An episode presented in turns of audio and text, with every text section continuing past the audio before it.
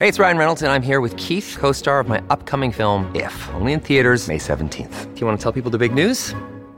All right, I'll do it. Sign up now and you'll get unlimited for $15 a month in six months of Paramount Plus Essential Plan on us. Mintmobile.com slash switch. Upfront payment of $45 equivalent to $15 per month. Unlimited over 40 gigabytes per month. Face lower speeds. Videos at 480p. Active Mint customers by 531.24 get six months of Paramount Plus Essential Plan. Auto renews after six months. Offer ends May 31st, 2024. Separate Paramount Plus registration required. Terms and conditions apply if rated PG. Welcome back to the show. Well, India told Canada to reduce its diplomatic staff and stopped issuing visas to its uh, citizens today as uh, rift widened, between, widened over Ottawa's allegations that New Delhi may have been involved in the killing of Hardeep Singh Nijjar, a 45 year old uh, Canadian citizen who um, was gunned down outside a Gurdwara in uh, Surrey.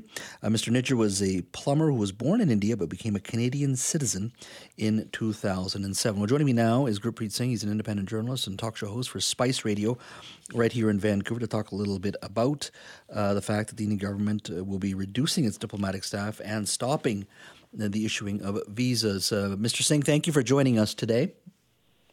Yeah, thanks for having me. I appreciate that. Well, it's September. Uh, tell me what impact the just the the Indian um, consulate stopping issuing visas means for our sizable South Asian population here.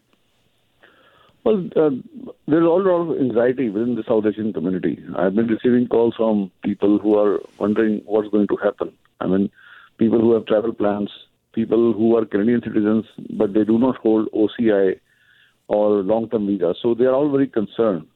So they just want to know how it's going to impact them. Mm-hmm. So I only tell them that you better ask Consul General India office. I don't have clear-cut answers, but I can tell you the people who have OCI, as far as my understanding goes, they shouldn't be concerned. But people. And just to clarify for our audience, OCI is the overseas yeah, citizen of India, so it's a visa, exactly. but it, it, you don't have voting rights in India, but you can travel to India. It's much easier to travel when you have the OCI card.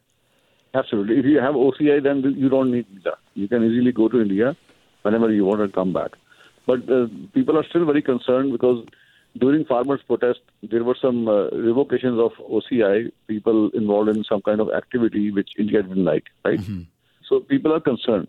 So definitely, when this kind of news comes in the media, everyone who is planning some kind of uh, visit to, to their home country, they all get alarmed. Yeah. So that's why the anxiety is there.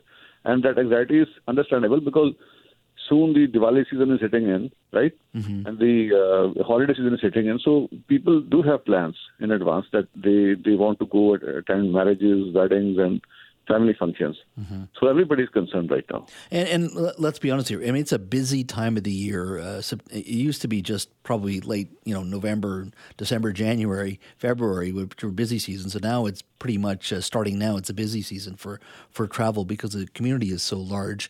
Um, you know, I can see this going on for let's just say a couple of weeks, but I mean, this is going to fundamentally impact uh, those who travel to India and a significant chunk of them for a while. I mean, if this is a goes on for a couple of months or three months, it's a huge impact on on mm. on the South Asian community here. Right. That, no, definitely. And we have to figure out why it is happening like this. I mean, of course, uh, uh because of the current environment between Canada and uh, India, the political environment isn't that cozy. It's a hostile environment. That's why it's happening this way. But uh, there are speculations out there. Maybe uh, it's because uh, Indian government is trying to exert some kind of pressure on Canadian government through its uh, expatriates in Canada or diaspora. Mm-hmm. Because everybody will be after Trudeau that why did you make that, make that statement? You have put us uh, into this kind of situation. Mm-hmm. On the other hand, there are some genuine concerns because the supporters of Khalistan have been organizing demonstrations and protests outside Indian consulate, and the one is coming up soon on 25th of September.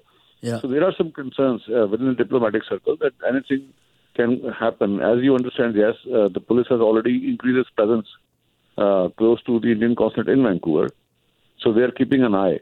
Mm-hmm. That's why uh, we are hearing these kind of stories.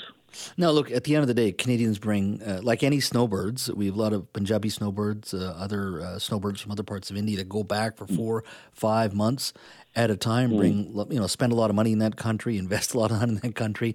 Um, do you think the Indian government would be willing to go to do this for six months? Because these expats, these visitors bring in lots of money and investment in that country and spend dollars with a lot of small businesses in those countries.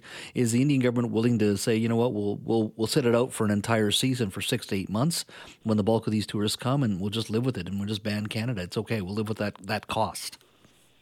Yeah, no, definitely. It's, a very good question. I mean, uh, it's not a wise decision at all if you are lingering this on for an indefinite period of time. So certainly, India government will have to look into this possibility. I mean, if people are coming in not bringing in money, what's the point? Yeah. But but here is the thing, yes, uh, you know that uh, the, the, there are people within the community right now who are also questioning Trudeau, just like the Indian media. I mean, not everybody is on the same page. There are people who are opposed to Khalistan. There are people who support Khalistan. There are people who support Modi. There are people who sympathize with Hardeep Singh But in, in the in the meantime, the Canadian uh, government is under a lot of pressure to give evidence for what Mr. Trudeau has said. Yeah. So in a way, Indian government is trying to create this kind of environment. This is the feeling of many people within our community. Indian government is trying to create this kind of situation where everybody will after Trudeau. They will start asking Trudeau, "What what the hell are you doing? When are when are you going to produce the evidence? Because we are suffering." We are being made to suffer because of your statement. Yeah. So in a way, it's it's a it's a pressure tactic being used by the Indian government. But at the, end, the end of the day, whether you agree with Khalistan or not, or what Mr. Nijjar was saying, one of our citizens was gunned down and killed, according to evidence yeah. the Prime Minister has been given by our national security apparatus. Uh, mm. uh, do you think overall and you know whether you support, support or not support Khalistan or any of those conversations, um, is that the underlying thinking still that look one of our citizens was killed, whether you support his his or her view or not, that that is fundamentally wrong, or are people yes. sort of beyond that now and saying, wait a minute, this happened, it's unfortunate, but look, I got to get on with my life. I'd like to travel back to the to the motherland once in a while. See, people and the society are generally pragmatic. Everybody wants to have a very good life nobody really cares about uh, the uh, political issues. Mm-hmm. But in this particular case, then it is affecting everyone. If you your travel plans are being affected, your family relations are being affected because some people have to also go to see uh, some uh, relatives who are um, on the deathbed, or maybe somebody is. Uh, uh, ailing, so people need to go and visit them, right? Mm-hmm. So they they will have some genuine concerns. They will definitely be bothered that why I have to pay a price for what is happening between India and Canada. And but but human rights concerns are also also very genuine concerns. You cannot brush them aside. People are really concerned that a Canadian citizen has been killed, mm-hmm. and apparently some foreign powers are involved. So they are still looking for answers. But uh, whatever may be the case, uh, uh, the Indian government's decision is actually going to exert more pressure on Trudeau to produce some kind of evidence or to prove that some kind of action is going on on the ground, right? Mm-hmm. Just just a statement, and after that, the kind of situation is not going to end soon. The story is not going to die pretty soon. People will be asking for some answers, some explanation.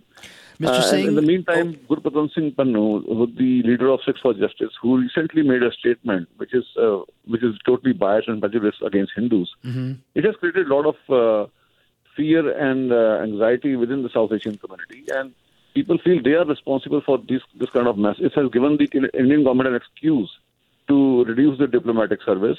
And it is affecting the people at the end of the day. Mr. Singh, uh, thank you for your time. It is a complex issue. Look forward to chatting with you soon because I don't think this issue is going away anytime soon. Thank you. No, not at all. Thank you so much, Jess.